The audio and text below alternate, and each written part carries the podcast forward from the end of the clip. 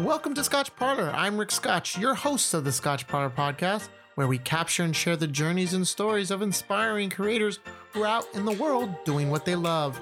Inspire, explore, create. Life is good. Let's get started. Welcome to Scotch Parlor. I'm your host, Rick Scotch, on the Scotch Parlor podcast. Today I have Jackson Robinson, who's a father and illustrator. He has been a professional illustrator for over 15 years. In 2013, he formed King's Wild Project, a luxury playing card company that produces some of the most beautiful playing cards in the known universe. I'm not joking either. Go check out his Instagram at King's Wild Project, or the website kingswildproject.com. His cards are amazing looking. Some of my favorites are the Medora set, the Tiger set, even his uncut sheets are awesome looking. I'll make sure the website and the social handles are posted with the Scotch Parlor story on scotchparlor.com. Anyhow, I'm just super pumped to have you on the Scotch Parlor podcast there, Jackson, to share your creator journey and offer some insights on your craft. Thanks for being here, and I'll pass it on to you for you to say hello and a brief intro. I really appreciate it. It's been a fun journey designing stacks of paper that go into paper boxes for the past, 7, 8 years. And I'm excited to be here. I'm excited to be alive and breathing and getting to be able to draw pictures for a living. So I couldn't be happier. So, and of course I'm here now. So let's do it. Let's do it. Let's talk. All right, cool. So where are you originally from? I'm originally from a little West Texas town in the panhandle of Texas called Canyon, Texas. Okay. It's right south of Amarillo, Texas, about 15 miles. I grew up there. My parents are public school teachers, and my dad's a football coach. My dad was a football coach. He's retired now. But, okay. And I just grew up in this kind of West Texas town. Oops. Sorry about my audio. No worries. I grew up in a West Texas town. And, played football, played sports. My dad was a coach. I got 9 uncles that are all football coaches. So holy moly. Sports was kind of our gospel when I was growing up, for sure. Yeah. And, but I was always kind of an artist and was in art class in high school, art class in junior high. Uh-huh. Kind of grew up there. And then, that's where I'm from. Just Texas, Tejas. Yeah, man. You sound like, you got that football, what they say about Texas, football is everything there. So, you can attest to that. No, that's cool. So then as far as you creating and being an artist, was it just drawing, at the beginning, or did it lead into any other, you do the graphic design, but. No. It's an interesting story. Mm-hmm. A little bit of a weird story about myself. When I was 2 years old, I choked. I'm not kidding. This is total 100%. This is whole 100% true. It's not fake news. Whatever. When I was 2 years old, I choked on a corn dog, and I aspirated on the corn dog, and it collapsed my right lung. I got pneumonia. I was in the hospital for 9 months, and they had to amputate my right lung because of the stupid corn dog. Wow, the corn dog. Oh, no. Yeah, it was a mean corn dog. Yeah. But anyways, but how that relates to art is when I was in the hospital for 9 months, and I was 2 years old. I was in the hospital a lot when I was a kid with asthma and allergies and my lung and all this other kind of stuff. And when I was in the hospital, all I remember is watching old James Bond marathons on the TV in the hospital, and my mom giving me pieces of paper and me drawing long clipper ships and castles and rocket cars. And from an early age, all I did was, draw. And so, I was in church. I draw on the little offering envelopes and on the hymnals and all this other stuff. And anything I could get my hands on, I drew when I was a little kid. And it just kind of led to just what became my profession after that. But that's kind of the weird beginning, the origin story of Jackson Robinson. There you go. That is cool. I mean, I try to always ask, was there a part in your childhood that, really put you on your path you are today, and there you have it. That's exactly the corn dog. My epic battle with the corn dog. And I had to fight for my life, man, for the corn dog. In a world where a kid chokes on a corn dog. Now he does these awesome playing cards. These freaking awesome art. So now, as far as so you were drawing. You were an athlete, creative, drawing. Did you? When did you progress to doing actual, like, as far as doing stuff on the computer and using, as an illustrator? Yeah. I went to the University of North Texas, which is a state school in North Dallas, well, North Fort Worth, in a place called Denton, Texas. And I went through their art program, and I majored in drawing and painting. But we can talk about this in a little bit. My college career was an absolute worthless waste of my time.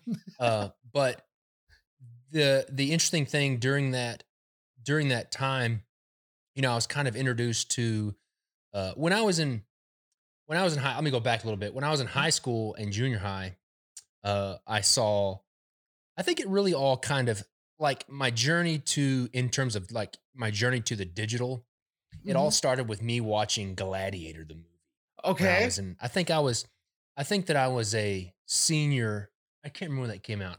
I think I was a senior in high school. I graduated in 2000, and I remember watching that movie, and it made me want to go into like special effects, 3D stuff. It was the combination of that movie and also Toy Story. Okay. Interestingly enough, it was Gladiator and Toy Story that made me want to go into kind of like 3D animation and stuff like that.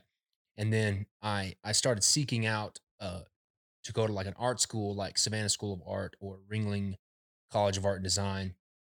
But my parents were school teachers, and we had no money, and I couldn't afford, definitely can't afford it now. But, but at the time, when I was going to high school, we couldn't afford me going to a private school. And so I went to the University of North Texas, and I originally was majoring in like graphic design. Okay. And then, probably about a year and a half in, I was like, this stuff sucks. I'm not going to do this. And because I was an illustrator and but I didn't really know what an illustrator was, because I knew about comics and I knew about illustration and stuff like that, but I didn't really know what the landscape of my profession, or what I even thought about as a profession, was. And the school that I went to was very kind of a liberal arts school, and they were they looked really down upon illustrators. Really? Okay. And the whole time that I was in school, he's like, "Oh, you're an illustrator. You can't be an artist." And the whole time I was like, "Well, screw you. I'm going to be an artist, because this is what I like to do." And then it wasn't until, just kind of circumstance and happens, that I kind of, through people I knew, I came in contact with this little kind of illustration boutique studio at the time it was Louisville, Texas, and they were the place was called Five Creative, and it was a small boutique illustration studio that was two guys, a business guy and an illustrator, and I was like, and they were doing like Star Wars, toy packaging, Marvel Comics toy packaging, all kinds of really cool stuff. And I connected with them, and I was like, can I please hang around you, please? I'll hang around you for free, whatever. And they let me stick around, just like to like be a fly on their shoulder. And this was, I didn't know anything about Photoshop. I didn't know anything about Illustrator. And I was like almost graduating from college. Okay. And, okay. And I was almost done. With my superb drawing and painting degree, my fine arts painting degree from University of North Texas. And it was when, and there was a moment at which during my time with them, they could see that, that I was hanging around. They weren't going to get rid of me. And it was more of me just like me wanting to like, brain suck all the information that I could from them while I had the opportunity to do that. Yeah. They weren't paying me a cent. They weren't paying me anything. And I think that working free gets a huge bad rap right now nowadays. And I think more people should do it. And I think it's, that's another, a longer conversation, but mm-hmm. it was me doing that with them that led me to, they were offered the to be able to pitch a job at an ad agency. This was like 2005, 2006.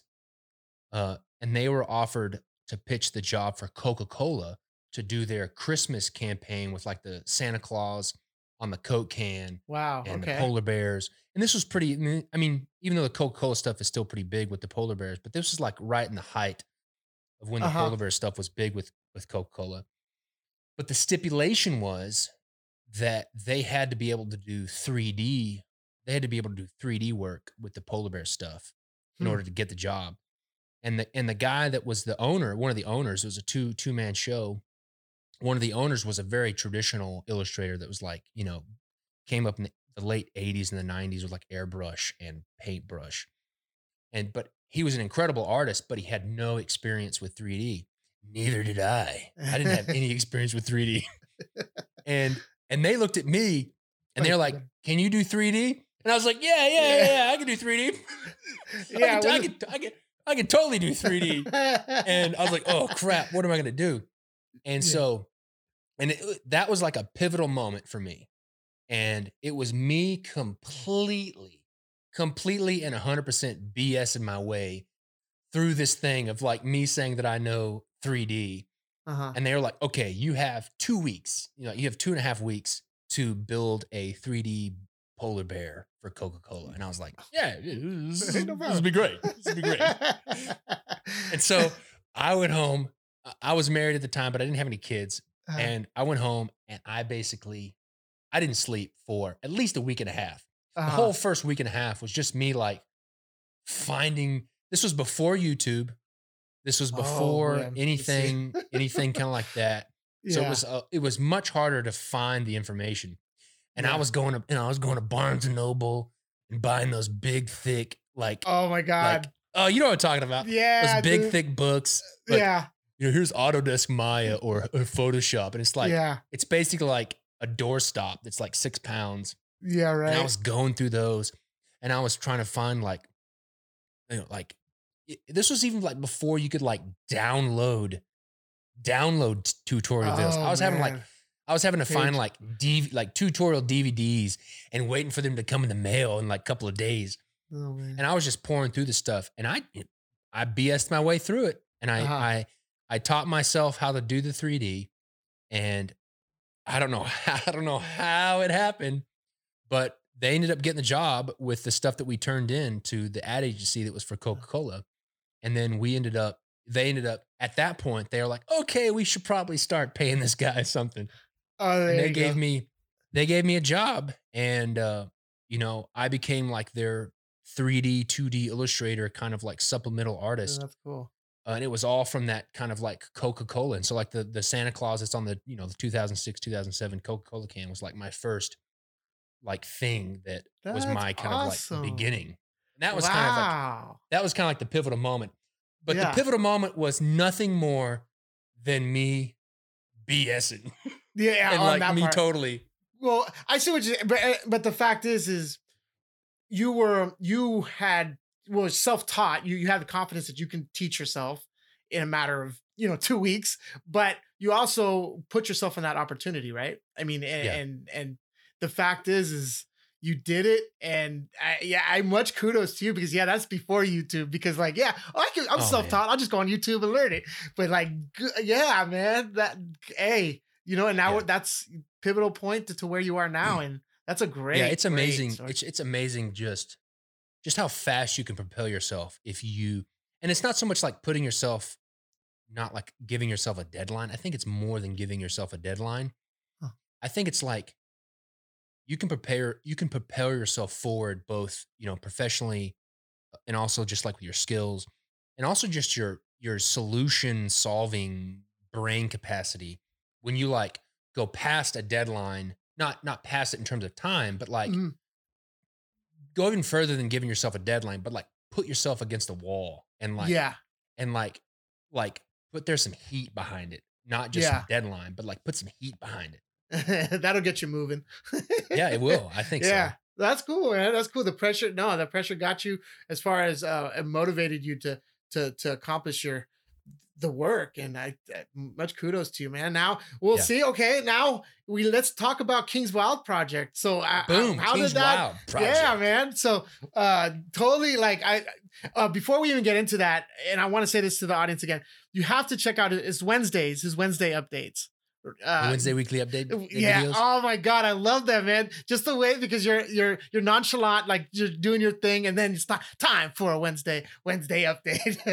Thank you for listening to this episode of the Scotch Parlor Podcast. Just a quick reminder: make sure you make a visit to scotchparlor.com, subscribe to the podcast, and also check us out on Instagram, Facebook, and YouTube at Scotch Parlor. Now back to the episode. Yeah, let's talk about King's Wild Project. And you started in 2013. How did that journey begin? Interesting. When I was working for that illustration studio, it's what's crazy about, I life, without sounding too like existential, but like what's crazy about life is like how everything is just like connected, and how one choice leads to another, and how it leads to the next thing. But when I worked for that illustration studio, I worked for them for about 3 or 4 years. And then we got, my wife Becca and I got, we were expecting our first child, and we were at the hospital having our first child. Her name's Claire, and she was, she's 11 now, and this was 2009, I guess. Yeah, 2009. And we were having our first child, and in the waiting room, we go out, I'm outside in the waiting room, and my parents are there and everything. And this is a horrible story, but it always gives me a smile, because it was like, through really crappy situations sometimes come the greatest, leaps forward, personally. Uh-huh. And so I was in the waiting room of the hospital as we had just given birth. My wife and I just given birth. I didn't give birth. My wife gave birth to our first daughter. Uh-huh. And my mom and my dad sit down in the waiting room, and they're like, "Jackson, we have something to talk to you about. And I'm sorry that it's right now in the waiting room, but my dad and my mom told me that my mom had like stage 3 breast cancer." Holy in the waiting room of the hospital as we were having the birth of our first daughter. Yeah. And then literally, I'm not even joking. Like literally, I haven't even left the waiting room, and my parents have just told me that my mom has breast cancer. My phone rings, and it's one of the guys that I work with, one of the owners of the company. And they were like, "Don't worry about coming into work on Monday, because the company has folded." Oh my. And so Lord, I not only lost my job, I had my first daughter, my first kid, uh-huh. and my wife hadn't worked in, a couple of years. She was a teacher, but when she got pregnant, we made the decision for her not to work. So I not only found out my mom had breast cancer, I lost my job, and we had our first daughter. And I was like, what the heck am I going to do? And it literally made me think about just life. And, and I had like a bucket list of things that I wanted to do. And one of those things on my bucket list was to work in the video game industry, like video games. Because at the time, I loved video games. I played lots of video games. And all this stuff happened. And I was like, well, I better get busy living, because so much of it is just, ephemeral, and it could just pass away really quickly. And so the next day, I was like, let's do this. Cause I didn't have a job, obviously. I was gainfully employed. I was gainfully looking for work. Yeah. And so I was like, I've always wanted to work for the video game industry. And so I started looking for, video game jobs, and I had never worked in the video game, had no experience, back to that square one of BS in my way through it. And I applied for a job at a studio in Los Angeles, in Marina Del, kind of by Venice, California. Mm-hmm. And I got this job at this video game studio, and I packed up. We I packed up my family, my newborn daughter, and we moved to Los Angeles from Dallas, which was complete culture shock. Yeah, I hadn't been to California since like I was like seven. Like we went to Disneyland a couple of times. Yeah. You know LA. But, oh yeah, we packed up and we moved my family out there, and you know, we were just doing this thing. And we knew that this wasn't going to be a long-term thing going into it. Mm-hmm. But it was something that I wanted to do before I was dead, you know, to work in the video game industry. And we didn't know where it was going to lead, but it was the next thing. It was the next thing that we had, and we didn't have really anything else. And, you know, fast forward, you know, we realized that, you know, I got to do the video game industry thing, and I was a concept artist. I ended up started as a concept artist. I kind of graduated up to like a character artist. And then I ended up becoming an art director for the game studio. And during that time, you know, I was making good money, and, you know, we were living, but it was California. It was Los Angeles, and we're from Texas, and we're like, this is like, we might as well have moved to Mars, the surface of Mars for us. And we had lots of debt, and we had lots of just things that were just weighting us down. And my wife and I are like, all right, we've done this, we've tried this, we gotta do something, because we can't raise our kids here. And we had made the decision that we were going to move back to Texas, but we had no direction, no job, nothing like that, and so in order to try to, but we couldn't move because we had so much debt. And it was just kind of like, we were in this kind of rat race. Yeah. And so I decided to do a Kickstarter. This was like late 2012, and Kickstarter had been around for a couple of years, but Kickstarter was just kind of starting to pick up steam in terms of like, it's people's awareness of it and that kind of thing. And so I was like, you know, I'll do a t-shirt design. And, and so I designed a t-shirt with a king head with a gas mask, and even more of a confusing story. At the time, I taught a character development class for video games at a visual effects school in Hollywood. And during the class, basically the curriculum that I would do for my students is I would create a character, and you know, I would create a character from a concept. We would concept it, we would create the character, we would build the character in 3D, and basically I would teach my students how to create characters for video games, and they would do the same thing as I was creating my character. Okay. And I created this character called Tugsy. Tugsy, Tugsy, and he was like a 12-year-old orphan. His Tugsy's backstory was he was a redheaded orphan in a zombie apocalypse world. His parents were long gone dead from the zombie apocalypse, and he rode around on a skateboard wearing red Chuck tees, and he had a sawed-off shotgun, and he rode around on a skateboard blasting zombies with his double-barrel shotgun. All right, okay, and I had to design a skateboard design for his skateboard. And that design was this, you know, King of Hearts playing card. And I just threw this gas mask on him, and I put it on the back. You know, if this was video, I could show you my website, but it has the picture of the skateboard. And that was the beginning. And that was the first time that I put this king with this gas mask. And then, coming back full circle, when I had this idea to do a t-shirt design on Kickstarter just to earn some extra money so that we could try to get out of debt and move back to Texas, my wife is like, you should do that.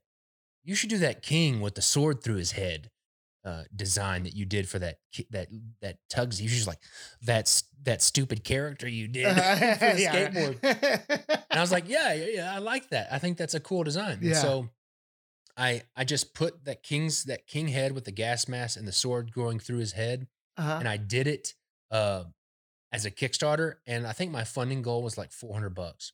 Okay, and we raised like $4,000. Holy moly! I was like, sweet, and this was like you know, this was very early on in Kickstarter, and I was like, wow, that was pretty cool. Let's, you know, earn a couple of extra $1,000. And I talked to my wife. I was like, hey, Becca, you know, we raised like $4,000. This is, I should, and Becca was like, you should do another Kickstarter. What are you waiting for? What are you waiting for? Do another Kickstarter. And so like a couple of months later, I did another design for another t-shirt, and we raised like another $4,000, and my funding goal was like $300.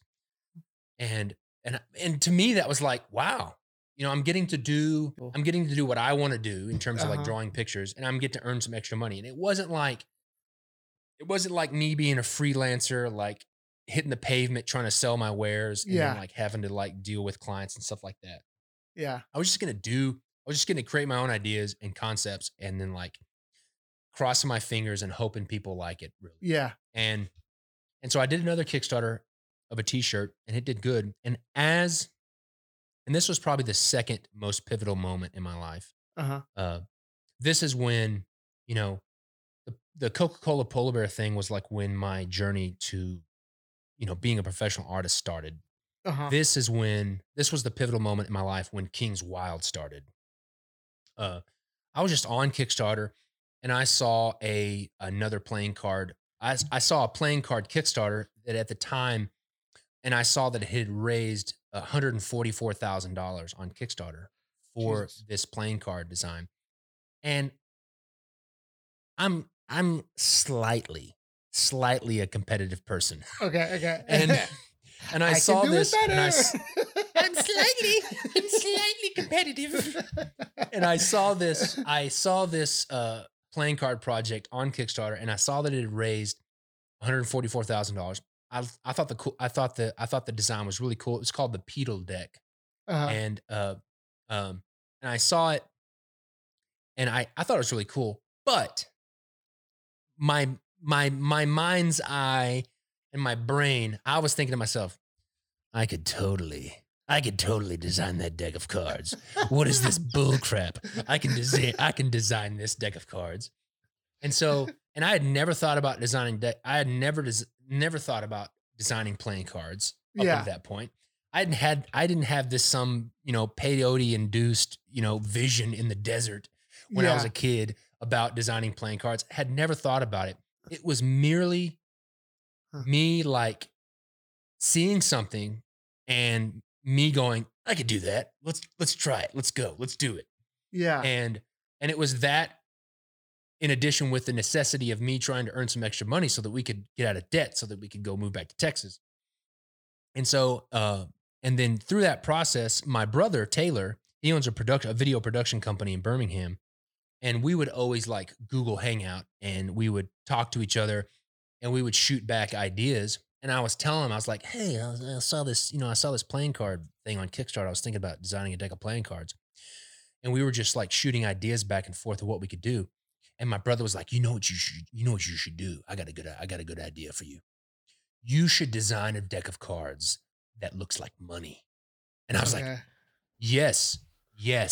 I should design a deck of cards that looks like money. And so my very first deck of cards was called the Federal 52. And it was my brother's idea, but I was the one that executed it. Yeah. And so I flew out to Birmingham where my brother was at, and we shot the kind of like the promotional video for the Kickstarter. And I did some stuff, and I had never done anything with playing cards. I didn't know what I was doing. But I knew that I had done two Kickstarters before this, and I was like, okay, let's step it up a notch, and let's see what this can do. And I was also coming from the standpoint of seeing that other deck of cards that had raised $144,000. And so we got everything together, and we ran the Kickstarter project. And our funding goal was $8,800 was our funding goal. And by the end of it, we had raised, I think, $188,000 for this my very first deck of playing cards, the Federal 52. Wow! And the incredible thing was the studio that I worked for, the game studio that I worked for at the time, we were working what was called crunch hours, which is basically 7 to 7, 7 days a week. Cool. and it was complete hell in terms of hours. Yeah. And I was designing this deck at night when I was coming home. Uh-huh. And the cool thing about it is the GM, the general manager of the studio, he was super supportive of me being creative on the side. And because I know that some studios are not like that, and they're like, uh-huh. they kind of push back against that. But he was the very first backer of my Kickstarter, my GM that I worked for at the time. That's cool. It was really cool. And he watched the project, explode, the first project explode. And, I didn't know what was happening.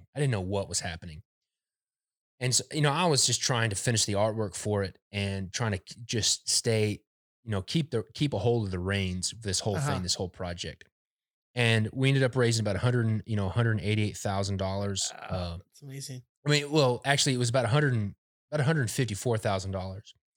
And then, people wanted more of them because I had designed like 4 or 5 decks, but in the first Kickstarter, it was basically just 2 decks of cards. Okay. But I had designed like a series of like 4 or 5, and people wanted more. And so I was like, okay, I will, I'll finish this one up. And then in 3 or 4 months, I'll launch this second project. And so in 3 or 4 months, we launched Federal 52 Part 2. And then it raised $188,000. It's about 6 months later.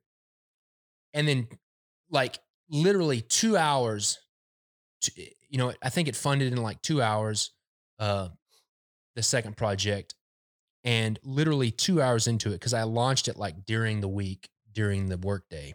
Uh-huh. And I was at work when I clicked the button, that kind of thing. And my GM looks at me and goes, "So when are you going to put your 2 weeks notice in?" and I was like, I guess now. Yeah. That's cool. And he was totally supportive of it. And he was like, you would be stupid if you didn't give this a shot. Yeah. And from that moment on, from that thing, I was like, I'm going to do this playing card thing until it breaks. And that was 2013. And I've done, I haven't done a Kickstarter in probably 2.5 years, but uh-huh. I did 33 successful Kickstarters through that beginnings. And then I kind of graduated from Kickstarter to where I kind of wanted to leave that kind of platform. And then I started a playing card subscription, and that's really exploded my business. And it hasn't broke yet. And it's kind of one of those things of it's totally a feeling of, I don't know what I'm going to do when I grow up, but I'm going to do this. I'm going to do this as long as it works. And I've never done anything else longer in my life professionally than design playing cards now, looking back at it for almost 8 years. And that's kind of that going back to that kind of linear connection of all these different scenarios and circumstances that kind of led to what was King's Wild. And to go back to that skateboard, to that redheaded orphan that's a zombie, the zombie shooter with a shotgun, that skateboard design is what became my logo for King's Wild. And when we were starting to earn this money on Kickstarter, and we were just like, my wife and I we got to do something for taxes, so we got to incorporate somehow.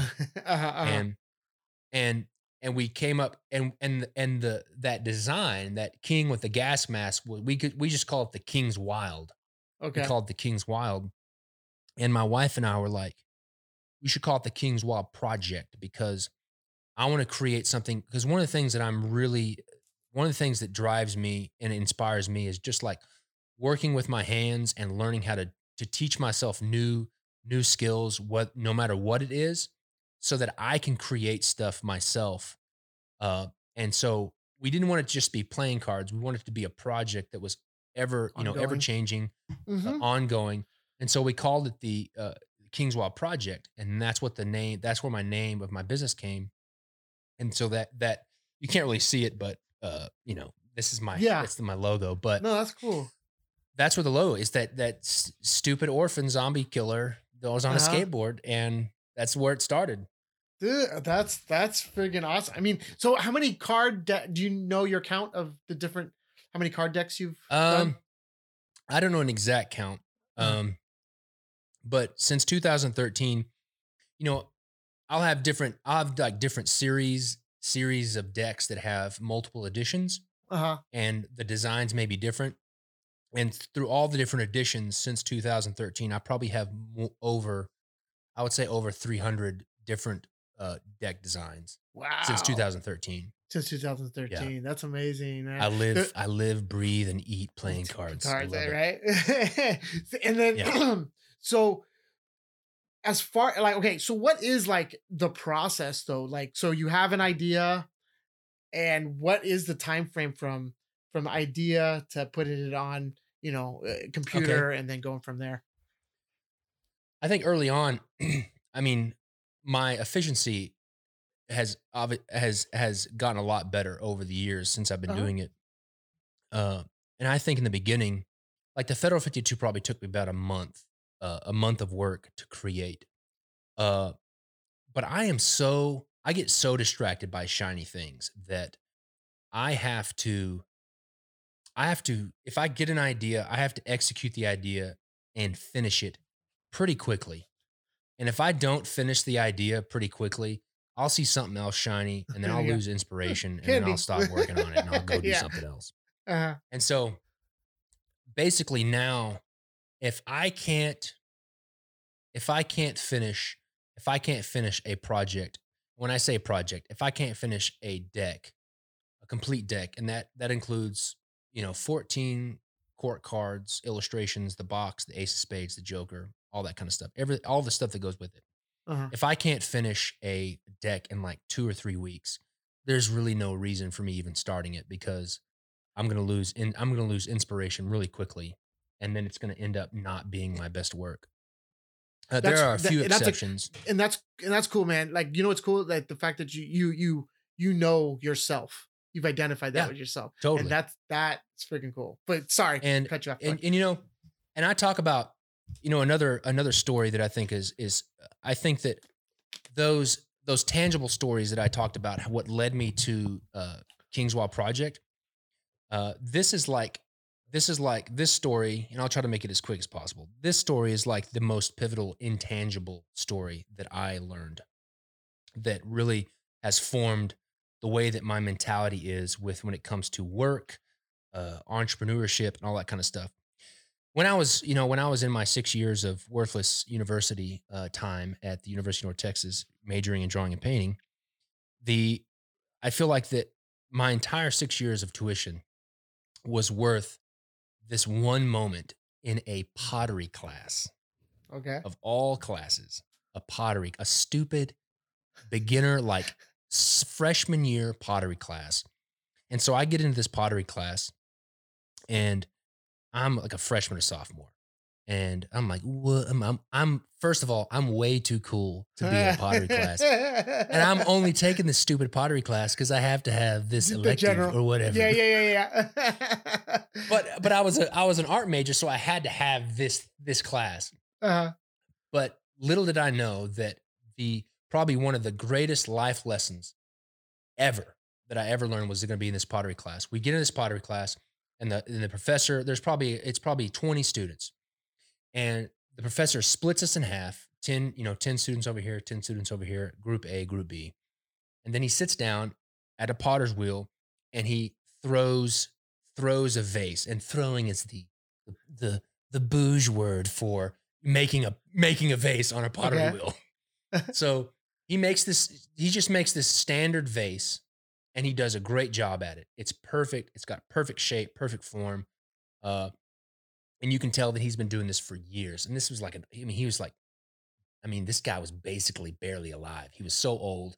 Okay. And he was teaching this class like when they created universities, kind of a thing. And then he said, okay, group A, you will have one grade at the end of this semester. And your one grade will be, your entire group has to turn in one vase that looks like this vase that I just created. That was group A. And he says, all of you have to come together. I don't care how you do it. I'm going to teach you the concepts and the skills to do this. But how you get to this one vase that you turn in at the end of this semester is your final objective. and your entire group will be graded on this one base. Group B, however, Group B, your grade will be on the number of vases that you turn in at the end of the semester. They don't necessarily have to look exactly like this. This vase is what I want you to use as your, you know, as your basis, and I want you to try to strive to make this vase. But your grade is going to come from how many vases. They could be crappy, they could be good, whatever. You're going to be graded on how many you can produce. And so we split up into our two groups. Group A, you know, they were focusing on one, like they would try to focus on one element, and that group would try to focus on one element, try to get it right, strive for perfection on that one element. And then they would go to the next element, and they would try to strive for perfection on that element. And then the other group was just like, blah, blah, blah, blah. Yeah. Just like they were just like throwing crap and, you know, piles of mud. And they made hundreds and hundreds of just like, oh, this is a pile of dog poop, whatever, that kind of thing. Uh-huh. And then, so they were doing their thing. Both groups were doing the thing. And then the end of the semester came, and Group A, the one vase group turns in their vase. Really good looking vase. It wasn't perfect. It wasn't just like the professor's, uh-huh, but it was really, really good. And he was like, this is really good. This is a very good vase. And then he got to Group B, and Group B turns in their mass of vases. Uh-huh. And literally there are shelves and shelves and shelves of absolutely perfect vases that are exactly like a professor's vase. And I was in Group B, the turn in as many vases as you can group.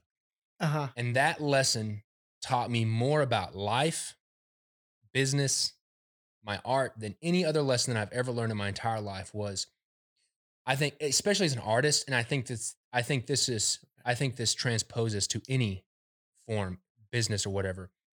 So many people, I think that like striving for perfection is like the biggest handicap in like actually being creative and actually producing stuff, because you can try to strive for perfection and like be this toiling artist, uh-huh, that has to have everything perfect, but you may never produce anything because you're always trying to strive for this thing that's stupid and it doesn't exist.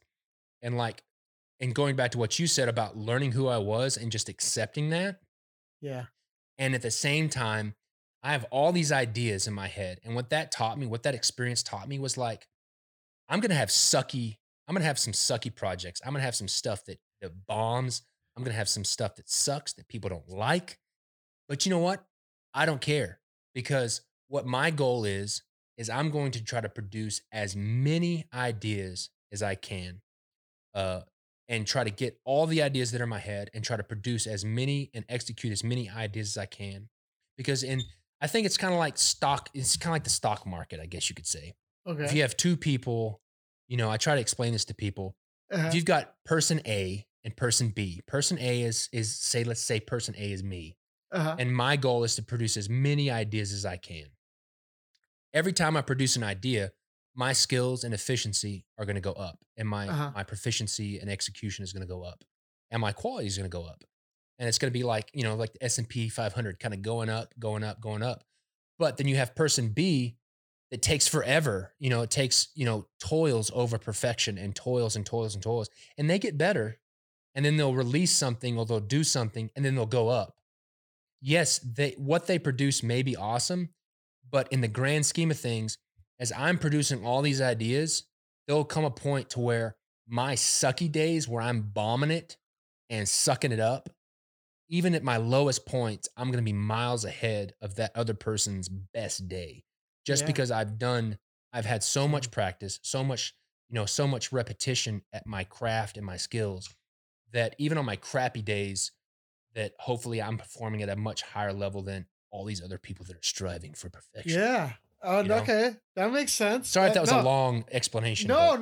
You know what? It actually, I mean, one of my questions I always ask is like, what's your secret sauce, right? I mean, would you feel that? I mean, that's, you know, being persistent. My secret sauce is that there is no secret sauce. It is It is literally, without sounding like a cat poster, a stupid cat poster, I think that extraordinary people, and I'm not trying to make like a sound or something, but like extraordinary people are willing to do the extraordinary things that 99% of the world is not willing to do. And I think the secret sauce, I don't believe in talent, and we can chat about that if you want to. I don't believe in talent. I believe in just ground pavement. You've got to grind it out and produce as much, get as many things that are in your head out into the real world in whatever way possible. That is the only way you're going to get better. And that's the only way you're going to get better at your craft, at your skills, as just failing over and over and over and going through all kinds of crap. And I don't want to sound like I'm like, oh, when I was a kid, I walked uphill in the snow, whatever. Like it's going to hurt. And the only way that you're going to exceed at it is if you learn to like and enjoy the suck. You know, my dad would call it the suck.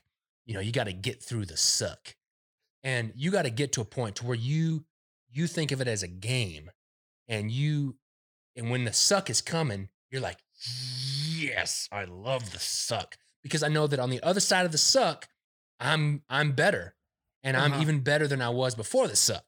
So let's go. Let's bring on the suck. And so, so I don't think there is secret sauce. I don't think there is, you know, and people are like, well, I gotta, you know, I don't know that software, or I don't know that, you know, that whatever. I'm like, oh, whatever. It's just, it's all, you know, in the art world, it's like, I don't know Photoshop. I don't know Illustrator. It's like all those things are tools that you should be bending to your will to do what you want. Yeah. And, you know, and it's always a red flag for me if like somebody like, you know, I want to do these. I want to design a deck of cards, but I can't because I don't know Photoshop. I'm like, that's the first red flag. It's like, it's not about knowing Photoshop. It's not about that stuff. It's just about getting the things in your head out and executing, because it's just executing a lot that's going to get you better. Well, I know you said you didn't want to have a soundbite, but you just created a really good soundbite. Nice. That was good, man. So if we go back kind of to the beginning, what's like one thing you had wish you had known as you began your path? Is there something where you're like, damn, you know, this would have got me a lot quicker? I don't think that there's so much like regret things that I wish that I would have known. I guess it's more of an excitement for people that are out there now. Like, I wish there would have been YouTube. I wish I wouldn't have gone to college. I wish there would have been YouTube. I wish I would have learned to like the suck earlier. And I wish I would have learned that the suck coming is what brings the reward. And for people, and that's the one thing, that just the mentality of you're not going to be able to do it. You're not going to be able to get it unless you learn to love that suck and that suck coming at you. But that's really what I wish I would have learned a lot sooner, because I don't want to like get into the whole like, oh, this generation has everything given to them, whatever. Because I know people that are young that work hard too. It's just like, you just have to learn to love the process of going through it and it hurting, because at the end of that, at the end of that hurt is just you getting better and you getting. And ultimately, because of what we do what I do as a business, at the end of it, I have to convince somebody else, you know, I have to convince this person to not buy a cup of coffee. Instead of buying a cup of coffee, I have to make them decide that to buy my deck of cards. And that's at the basis, really what my business is. I have to work so hard at what I do, and to make a stack of paper that's stuffed into another paper box, which people think of like, oh, that's, you know, I buy playing cards at Walmart for 50 cents. I have to show them, I have to tell them a story. I have to show them the work that goes behind it. And I have to put it in their face and say, this is a lot more than a deck of playing cards. And this is why you should buy this thing more than this other stupid thing that whatever. Yeah. And that's what it comes down to. And the only way that that happens is if I put all of, you know, I embrace the suck and I look at that and I put everything I can into it to where that when they see that this is a deck of playing cards, something that they're very familiar with, the concept of, and they see it for the first time, they're like, wow, I never knew that a deck of playing cards could be this. And that's when I've won, when they decide to not buy a cup of coffee and they buy a deck of playing cards instead. That's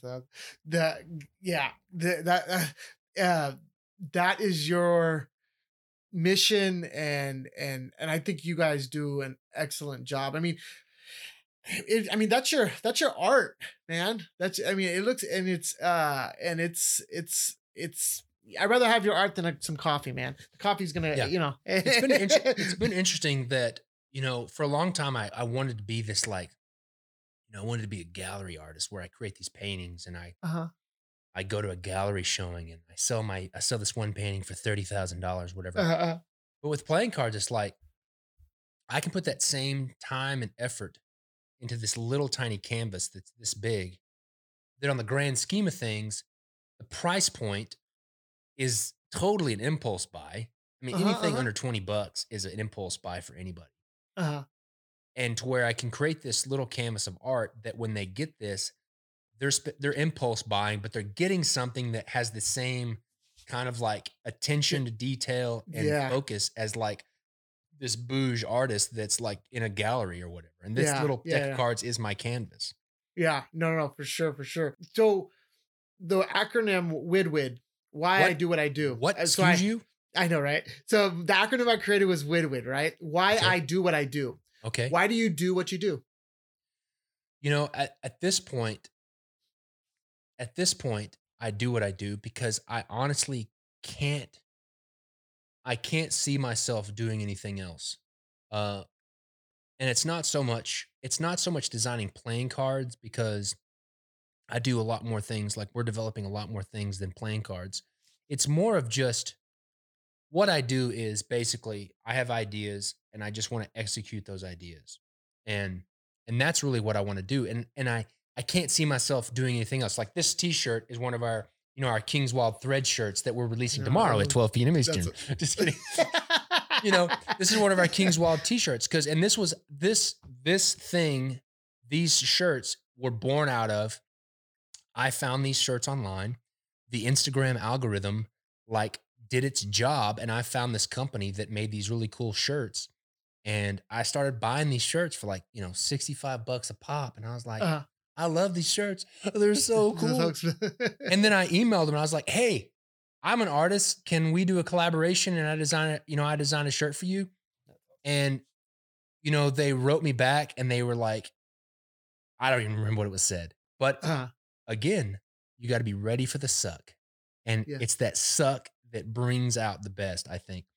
And they emailed me back and they were like, blah, we're fine. We have an artist. We don't need blah, blah, blah. And I was like, well, fine. It was just like when I saw that deck of cards on Kickstarter, I was like, I could totally design this deck of cards.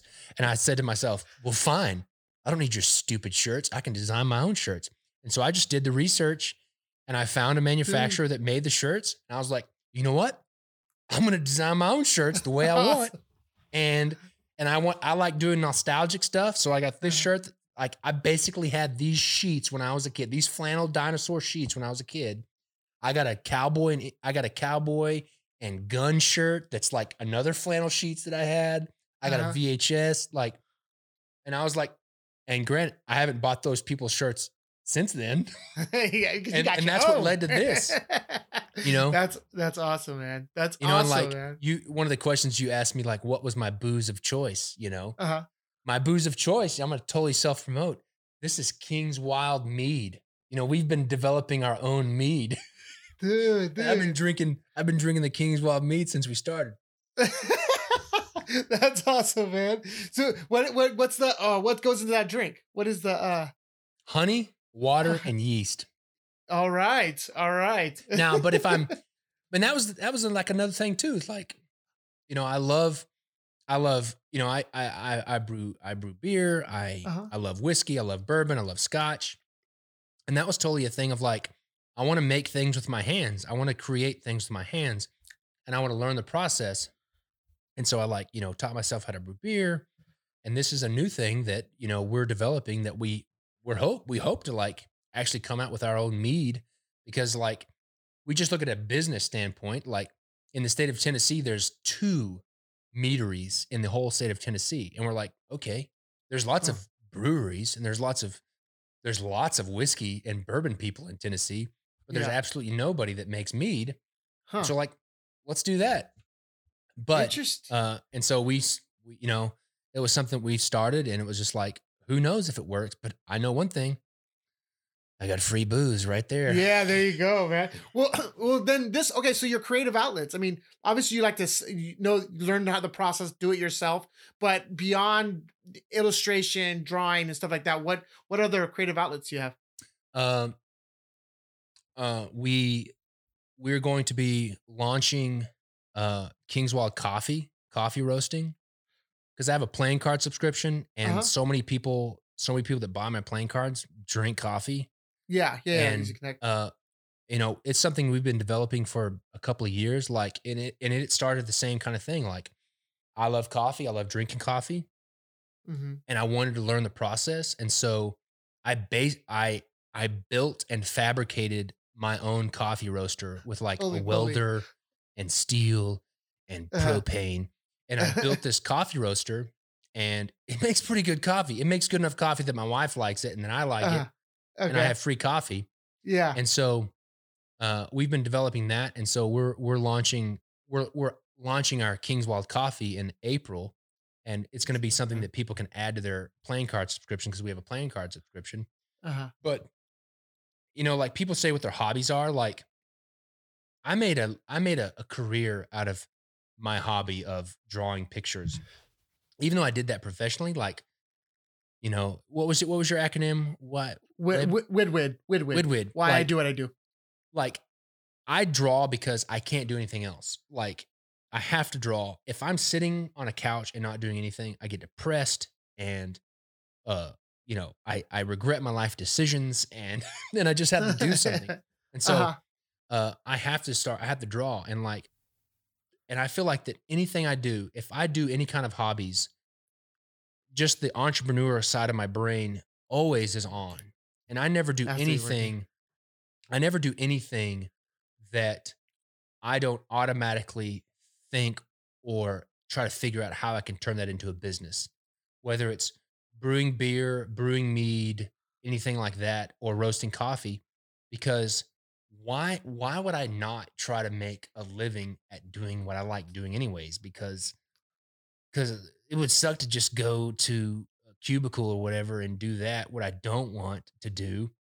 And so I try to make the hobbies, and I'm not going to say seek your passion or whatever. Yeah. That's sure to seem a whole lot of frou-frou. Like the people that say seek your passion, I feel like that this sounds like a blanket statement, but I'm going to say it anyways. I feel like the people that say seek your passion, they haven't come to the realization to learn to love the suck, like we've been talking about. Yeah. Okay. Yeah. That's really valid. But so it's just my hobbies. I don't do hobbies unless I can think about how I can make them into businesses. So from mead brewing to coffee roasting, you know, I probably can't make a living. I probably could if I wanted to. I love Legos. About how to do it. I like Legos. That's awesome. I could probably make a Lego YouTube channel or something like that. Yeah, if I flipped the camera around and showed you my Legos up on the shelf, you'd be like, oh, "Okay, let's cut this off." Here, no, buddy. Man. Like, you know what though? The Legos, and you know, I didn't even. So, how many kids do you have? I have 3 daughters. 3 daughters. Okay, so I have 3 boys, right? And they're 5, 4, and 1. The 5-year-old is getting into Legos, and I am starting to find out how because I was never big in Legos when I was a kid, but I'm starting to see the price tag or what on Legos are. And then because now I'm looking at like the Nintendo, the cars, like I'm like, dude, this is pretty badass. And I'm like, it is. But yeah, it's expensive. Well, it's like Legos are. I mean, it's like I make a living designing playing cards, and there is enough of a niche market that there's people all over the world that want to collect playing cards that I can make a living and employ, 10 people and have a business. And like, it's like that with anything. And, whether it's Legos or anything like that, like, that's even like when I tell people about my Legos, I'm like, and they're like, Legos, what are you 13? I was like, and in my head, I'm like, would you go to like some sports game and watch, eat some wings, eat a sports game, whatever. Like, I read an article about like a 14-year-old that made like $50,000 like speculating and flipping Legos last year. Whoa. Like, that's crazy. Just like taking the things that you like, taking the things that you love and turning them into something, like turning them into content that people want to digest because there's other people like that are out there.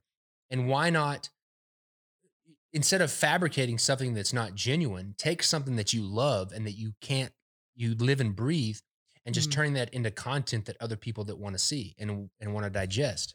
That's what that kid did, Yeah, no, dude, that's great advice. And yeah, absolutely. There's always a niche for what you're passionate about. And if you, and if you think creativity wise, how do you make money? How do you build around your passion? But be ready for the suck. You got to be ready for the suck. And the thing about it is like people just want to be told. People want a story, and people want to be told a story. And like, if you've got a guy that that loves whatever, and that's passionate about it, and he is. Creating things out of what he loves and that passion that he loves, like whatever it's Legos or playing cards or whatever. Like, I feel like the reason why my company's been successful is because we've told a captivating story in the sense that I live and breathe playing cards and I tell stories through the playing cards, whatever theme it is. And I try to be as transparent and as open as I can with my audience and my followers about that whole entire process, that it's more than just a product that I'm releasing. Like, so many of my followers are so committed and attached and invested in the whole process because they're watching the whole entire story and they're getting told that entire story of, of that process. Like last year, like, and this is something that's relatively new for me, but I go through this cycle of like every 3 years, I've got to like basically hit the reset button on whatever I'm doing to make it new for me. Uh-huh. And about 3 years ago, I was like, I didn't know what was happening, and I was really kind of like in a rut, and I was going through a lot of personal stuff with my family. And I was like, I don't know if I'm going to be able to design playing cards or not. And I may have to find a job or something like that. And I was really depressed. And my wife, well, go back to like the suck, go back to the suck. Uh-huh. I say I have three daughters. We actually lost a daughter named Hannah. And it was during this year that we lost our daughter named Hannah that I was just going through this super depression, and it was like the definition of the suck. Yeah, I'm sorry. And my wife sat me down and she was like, listen, you got to figure out how to reinvent yourself in this whole thing, or you're going to have to do something else because you're horrible to live with right now. You're horrible to live with. Yeah. And that's what kind of led to me. And up until that point, I was just doing Kickstarters, and I was just kind of doing this cycle of like Kickstarter project. It was like basically living paycheck to paycheck, but Kickstarter. Yeah. And so I came up with the idea of the playing card subscription, and a subscription box or whatever wasn't anything that was new, but nobody in the playing card world had done a subscription a playing card subscription where you were getting a new deck of cards every month designed by an artist, mainly because there was really nobody.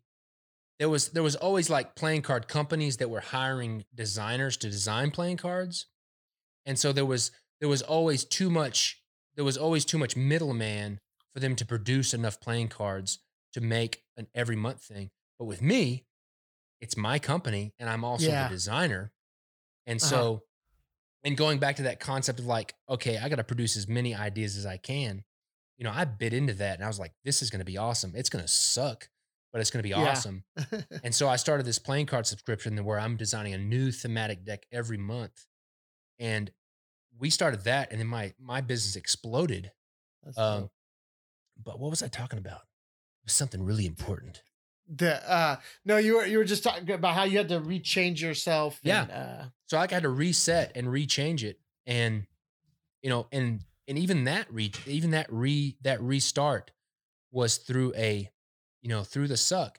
And just this past in December, two guys that have a YouTube channel that talk about playing cards, that talk about playing cards, they all have like different guests, kind of like what we're doing.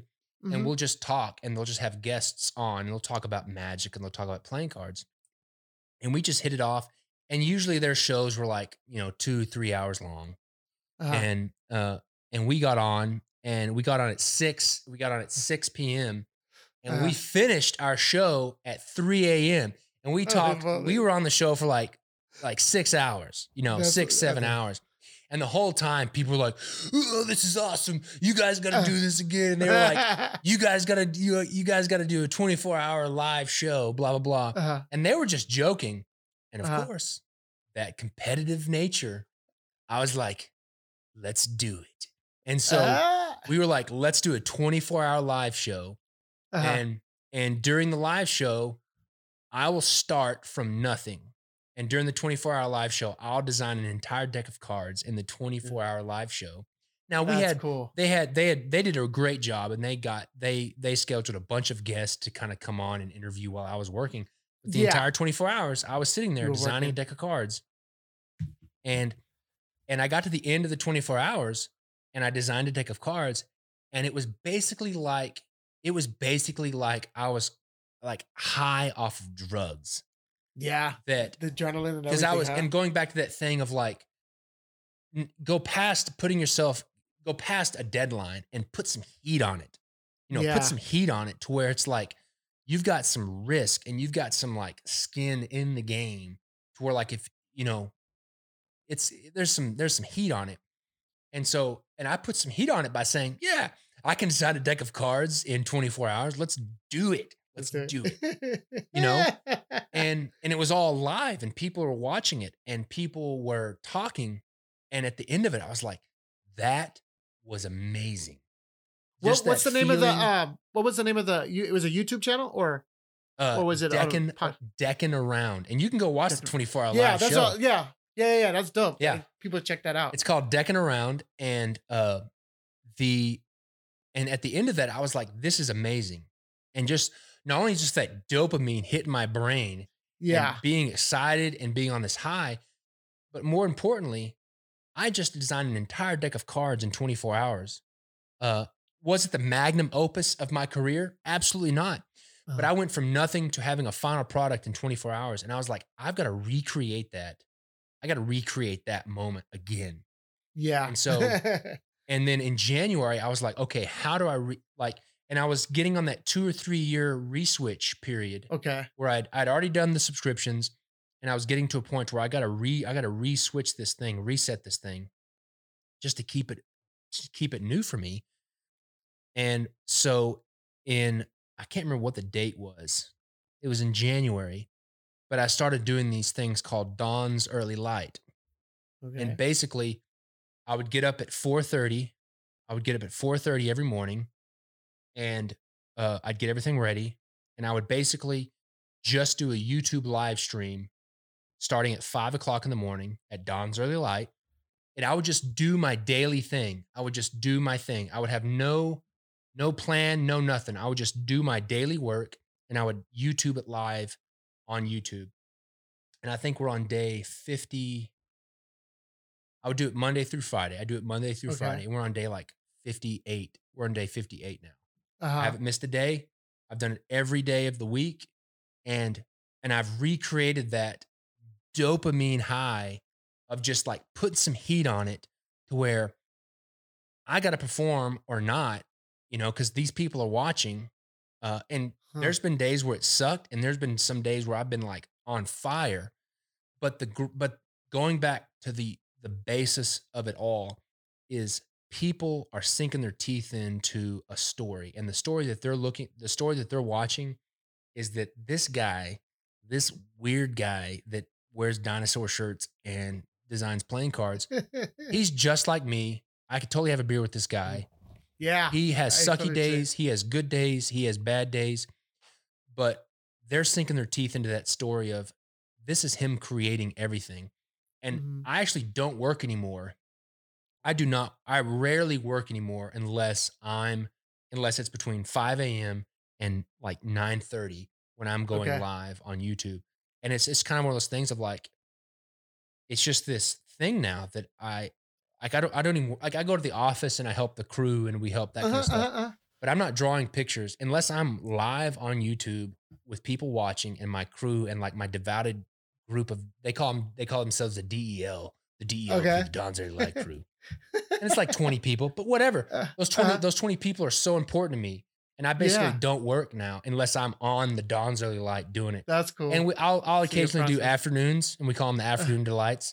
And I'll occasionally do it live during the afternoon, but that's kind of the thing. It's like, dude, it was just taking that idea of like embracing the suck and making it real and making it something, like just making it a tool for myself to get better.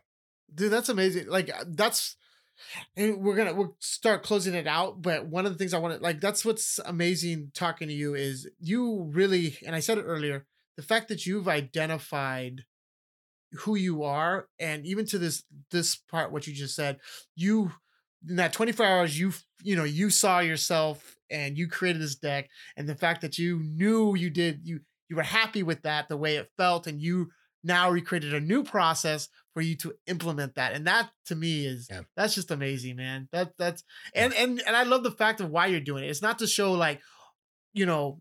here's the deck and I did it here. Oh, I'm great.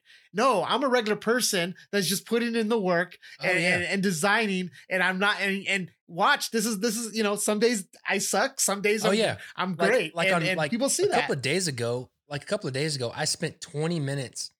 I spent 20 minutes on the live, just like reinstalling Photoshop because it had tried to update and it was buggy. Freaking updates. And I was like, there's something not working. And I didn't stop. I was just like, I gotta fix this. And so I'm spending 20 minutes like reinstalling updates, trying to figure out what's wrong with Photoshop, just going on my desktop and stuff and doing the whole thing live. No, and people are loving it. Yeah, it's real world stuff, man. Real world. So the last question I want to ask you, it's a quick answer question in a way. It's just a sentence. I just want you to finish this sentence. Okay. And the sentence is, Jackson is, that's so interesting to try to encapsulate that. Jackson is just like everybody else, but I feel like that I'm willing to embrace the suck. I don't think that I'm anything special. I feel like, I think the special thing about myself is that I've come to the realization of who I am. And also that the suck is something that is actually incredible in somebody's life. I don't know. Does that even make sense? Dude, no, that totally makes unbelievable. I love it. Like that's raw. That's you. Absolutely you. I mean, just talking to you, like I said, people will hear that, sense that, get an idea of, obviously, of who you are and what King's Wild Project's all about. You're doing playing cards, but it's so much bigger than that. It's your platform for you to create. And I totally relate on, I feel like I'm not alone out there. I'm like, all right, cool. There's other people there. Just the mindset of when you were talking about how, what's your hobbies? Well, I like doing stuff, I like creating stuff, but I always want to have an entrepreneur mindset to it. Yeah. And that's what gets your blood going. Totally. Like, I don't have time for hobbies. I don't have time for hobbies. Like, right. But yeah. Right. Well, we'll finish up with, as far as social handles, I know I said it's King's Wild Project, but, if you want to just talk about that, and, if someone wants to get a hold of you, if you want to put all that information out. Yeah. We got, Instagram is King's Wild Project. My YouTube channel is King's Wild Project. If you want to, check out my, if you want to get up at the, butt crack of dawn at 5 a.m. Eastern time, I'm there every weekday doing my lives. You better watch out for my Dawn's Early Light crew, because they're pretty protective of that time, Cool. And then my website's kingswildproject.com. And you can get a hold of me or the people that work for me. I have an awesome crew of people to help me do what I do through the website. Awesome, Jackson. Well, I mean, it's an absolute pleasure to have you on the Scotch Potter podcast. I looking forward to when this gets released to the audience so they can hear your story. And everybody go make sure you do follow his Instagram, follow all his social handles.